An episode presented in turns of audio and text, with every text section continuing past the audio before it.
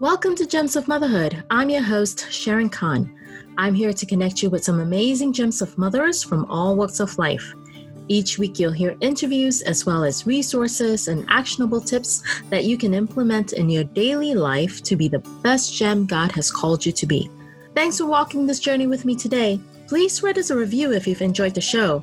Now, let's get into episode 7 with Nolene Wakefield. And you know, I think it's very important as husband and wife is to realize this your relationship is mm-hmm. priority mm-hmm. it's not the kids and you know sometimes we can focus so much on the kids and um, and it's all about them and making right. them happy and making sure that things are okay but focus in on your relationship as husband and wife. You know, kids thrive on it. This episode is going to make you feel like you just walked out of a marriage retreat.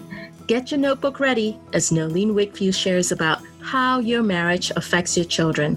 And don't forget to subscribe to the Gems of Motherhood podcast. I met Nolene and her husband Neil at Times Square Church. They were part of the pastoral staff as teaching and counseling pastors. They have traveled throughout the United States doing marriage seminars and training up leaders, and they're currently pastoring at Crossroads Church in France. Nolene and her husband have three children and 17 grandchildren. And this year, she and her husband celebrated 47 years of married life. Praise the Lord. Nolene, it's so good to have you on the Gems of Motherhood podcast. Well, it's wonderful to be sharing with you this morning. It's, as you said, you know, we've been married 47 years, and um, I did something that we have never done in 47 years of marriage. And I let my husband cut my hair. Oh, Oh, I was so desperate that I have a COVID hairstyle. you look amazing. oh, fortunately, hair grows again. So. well, he did a fantastic job. well, I am so glad to have you speak on this subject. I know we're going to get so many gem nuggets from you. Now, I feel like kids change our lives as parents and as individuals in so many ways, and we begin to make a lot of sacrifices. But marriage also plays an important role in children's lives. So, can you tell me a little bit more on how do you think marriage affects children? Well, I'd like to just um, read a scripture to you from the book of Malachi, and that's the very last book in the Old Testament.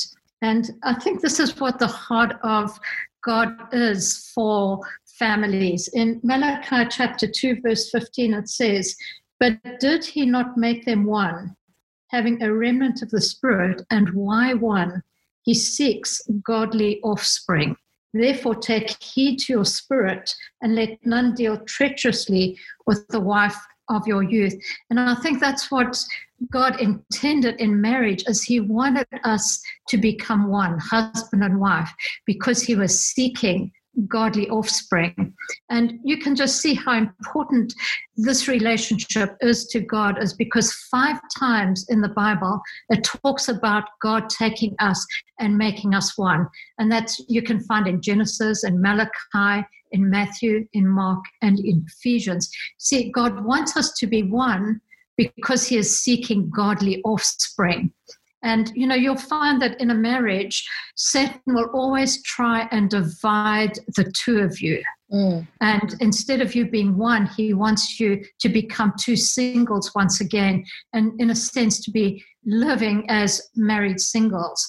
But where there's unity, and I believe unity starts with husband and wife. You know, we want unity in the churches, in our country, but it needs to start with husband and wife. And when there's unity in that relationship, there God commands the blessing.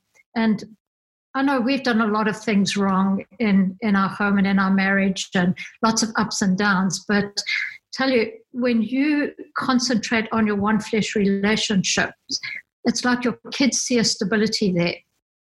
Like I remember our son was going through a really difficult time. He got involved with the wrong crowd. He um, was experimenting with drugs, and it was just a very difficult time for us. One thing it did do, it did improve our prayer times a lot. Mm. But you know, it's one thing that, that God showed us in prayer is you concentrate on your relationship together. And then when Derek's life is going up and down, when he looks at you, he'll see a stability. And that stability of your one flesh relationship will see him through all the hard times that he's going going through. And I tell you, we made a lot of mistakes. We were far from perfect, but we invested in our one flesh relationship.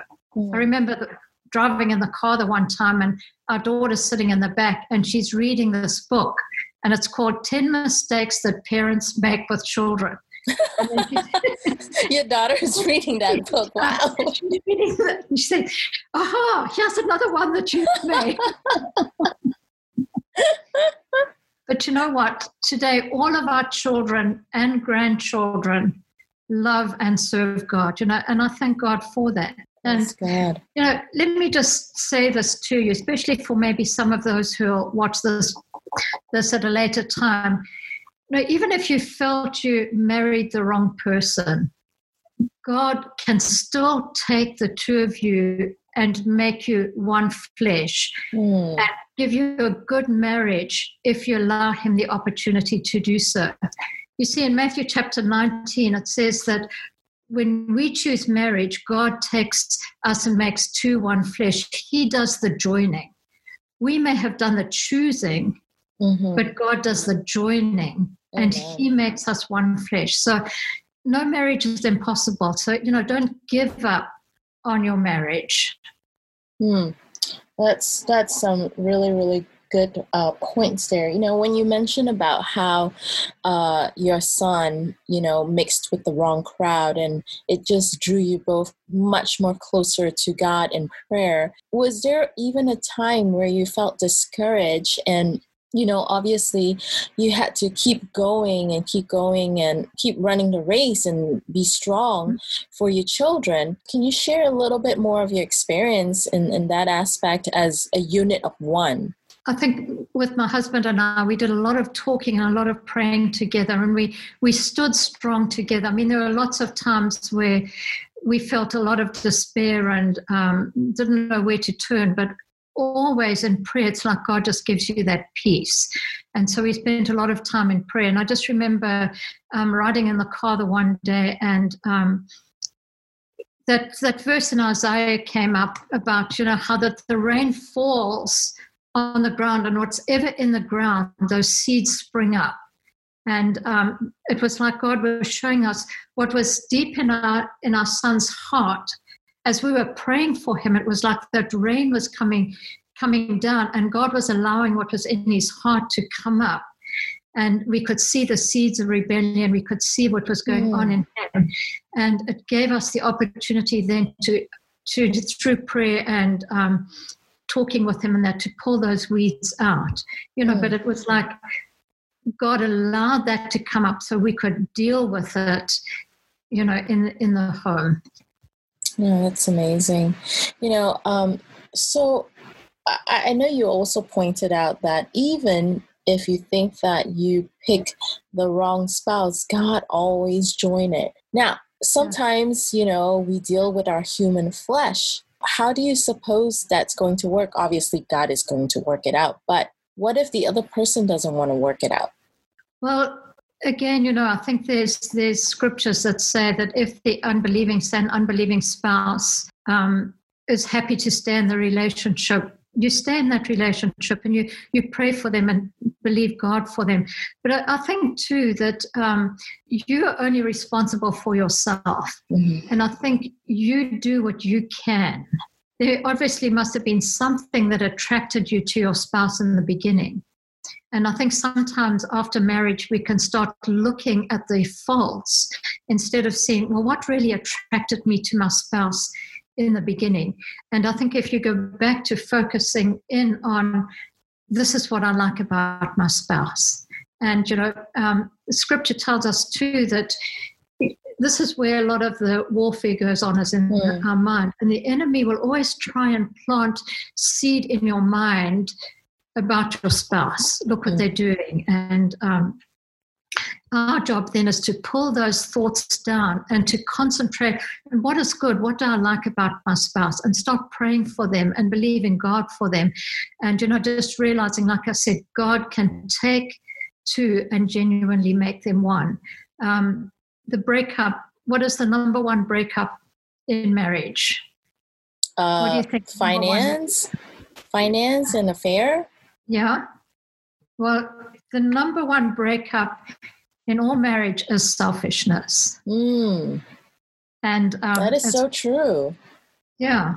And, you know, um, I think what it is too is, you know, like Time Magazine said this early love is when you love the way another person makes you feel. Mature love is when you love the person as he or she is. And you see, we often get married to fulfill our own needs. But real love is to make somebody else happy. Mm. And um, so, so when you th- think about a marriage relationship, I mean, there's no I in the word team. Right. And we need to see ourselves as that we are team together. The um, strengths that he has is what I need, but the strengths that I have is what he needs. Mm, that's amazing. Now, you know, I, I know that in some families, you know, after having children, we tend to put a lot of focus on the children and sometimes we forget about our unit as a marriage. What would you what would you advise, you know, what would you suggest for a healthy marriage?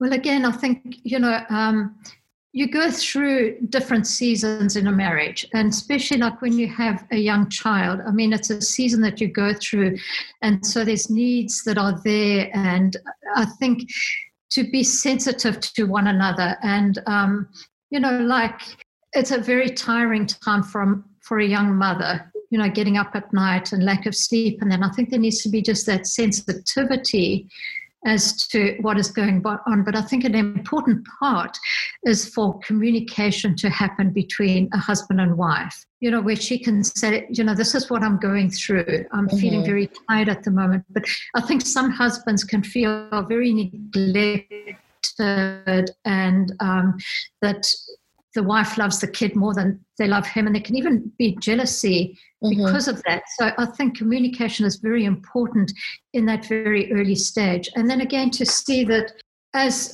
husband and wife, we have different roles in the relationship. And in this season of life, the mother role is very important when the kid is still little.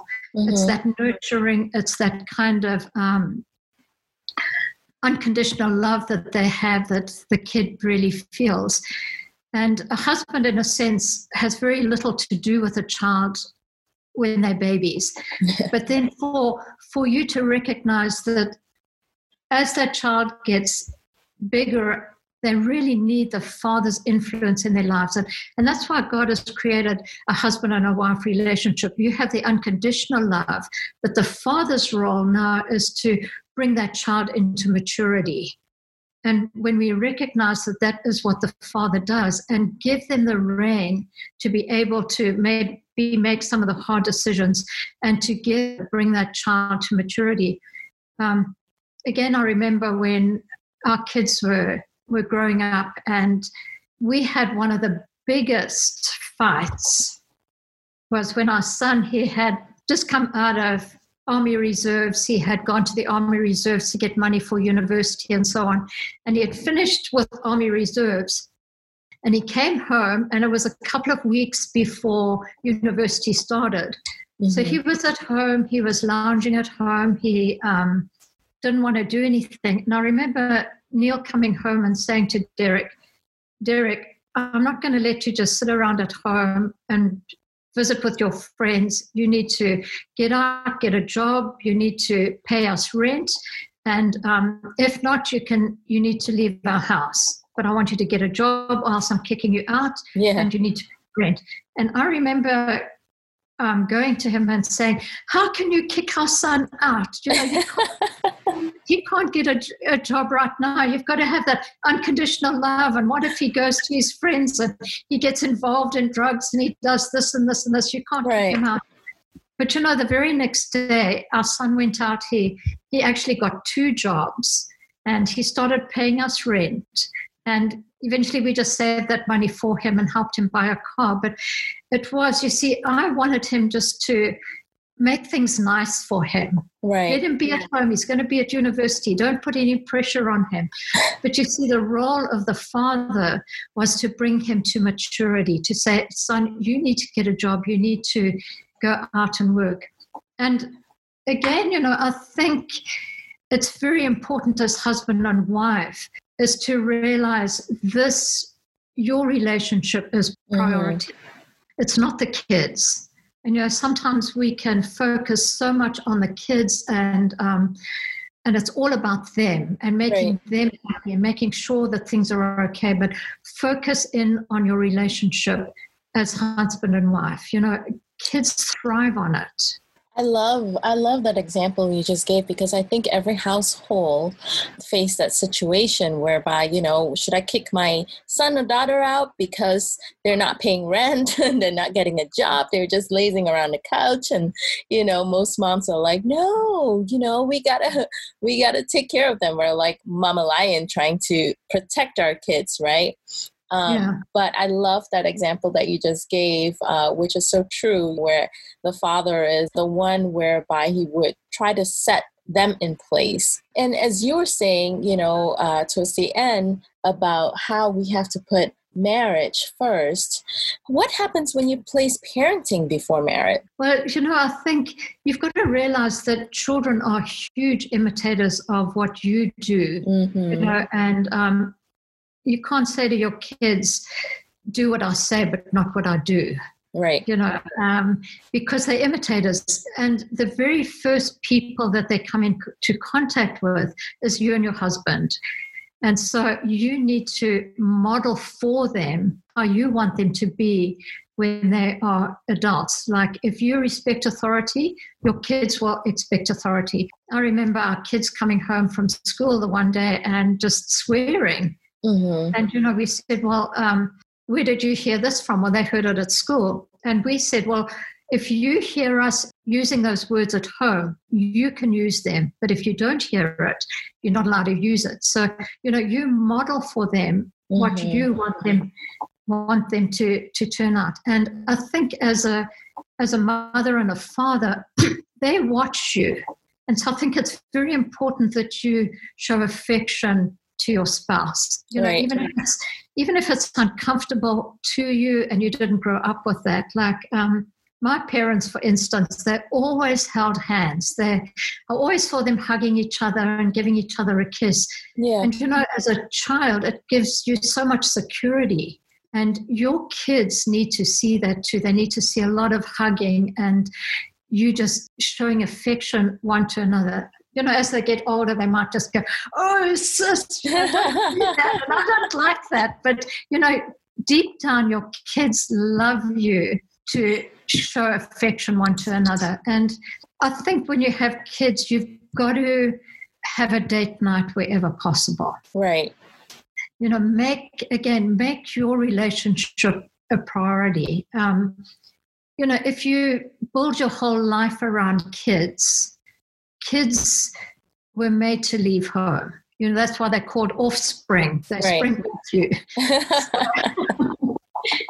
so um, you don't want to build your whole life around the kids, and your job is not to be friends with them. Your job is to parent them. Mm-hmm. There'll come a time when the parenting will stop, and you will become a good friend with them. Mm-hmm. But when they're in your house, you are parenting them. And so you make good decisions for them. But, you know, have a date night wherever possible. Um, you know, as lovely and as magical as your offspring are, the incessant de- demands can make you focusing on your spouse feel like a luxury. But it's a reality of many parents, especially moms, that the care of children leaves no energy, time or even desire to invest in their marriage. So the fix for that is a good old date night. And it's going to require effort to remain friends, to remain lovers, to be connected with your partner. Yeah. Yeah. Sorry, I, I always tell people that, you know, when you're dating, it's work. When you're married, it's hard work. When you have children, it's even harder work because, yeah. You know, like you said before, you know, the enemy always tries to separate a marriage. And we have to work hard in order to keep that unity. Um, and if one of us slack off, you know, then it, it may hurt the marriage a little bit, right? Yeah, yeah. And, you know, it does take effort, but it's so worth it. Right. And again, when you have your mindset that my spouse is my priority, you know, you take the time to listen to what your spouse is saying. You know, um, don't always be on your iPhone checking, you know, Facebook or checking all these things. Uh, it's very sad to see how families are becoming, you know. Mm-hmm. Um, we went to, to dinner, this was back when we lived in Florida, and there was this family of four sitting at a table. They were in each other's company physically, but every one of them had their iPhones on. There was no communication back and forth. Right. And um, I think it's important as families to at least have one meal together around the, the dining room table where no iPhones, and where you just spend that time talking with one another, speaking completely to one agree. yeah, I, in one another. Absolutely, that I completely agree with that. Now, I, I guess it leads to this question then. You know, um, how much does it hurt a child when there is a conflict in marriage, and what if it was just a small bickering? You know, and, and let's just say you're you're in a small New York City apartment there's really no space for you to go into another room to bicker. What do you do? I, I think it's important that you have some ground rules. It's very important that you don't tear each other apart. See, we don't fight as Christians, but we have intense fellowship. I love that word, intense fellowship. yeah. So, in your times of intense fellowship, never make it where your child has to pick sides. But it can be a very good learning um, tool for your kids to realize you do have disagreements, but you can compromise, you can work it out. And um, so establish some good fighting ground rules like there's not going to be any shouting, we're not going to walk away from each other, there's going to be no name calling. And I think it's important that both of you agree to these terms to say, listen, I don't want our children to grow up in an environment where we always at each other, but mm-hmm. we can disagree and we can do it in a calm way and talk about things, you know, without raising our voices. And I'm sure people are finding out during this lockdown that it's very easy to take right. our frustrations out on one another you know your spouse is right there and um, had a bad day at work and so we take it out on each other but it's it's one thing that neil and i did in our marriage too is we made that agreement is that we would talk about what was really bothering us mm-hmm. you know we, mm-hmm. we bring it to the surface because sometimes if we frustrated we take it out on each other. So we'd say, let's not take this out on our one flesh. Mm-hmm. Um, we want to invest in our one flesh. So let's talk about it. What is really bothering you? What is behind your anger or what's going on in you? And so we'd be able to talk about it and pray about it together. And I think when you do this, you can reinforce the concept of that unconditional love by showing that you can argue and still be okay with one another. So that um, even when your children get married, they think, well, it's okay, we can have disagreements. Right. We can work it out. It doesn't mean to say that it's the end of the relationship. That's awesome. That's some really uh, great gem nuggets there. Uh, we're almost towards the end of the show, but I wanted to ask you is there anything else that you would like to share with other gems of mothers out there? Yeah. Okay. So um, let me just say, I think this is very important for um, women to know this, especially mothers. And and the, it's this statement: bad moments don't make bad mamas. you're going to have those moments where you really think that you that you failed, that it, it's it's no good. But um, remember, you'll have those bad moments. It doesn't mean to say that you're a bad mama. I and love that. Again, invest in your relationship. Make your spouse the priority. And um, the dividends, by the way, are great. And then I just want to close by reading this. It says, How to be a mean mother. it says, A mean mother never allows candy or sweets to take the place of a well balanced meal. A mean mother insists on knowing where her children are at all times, who their friends are, and what they do.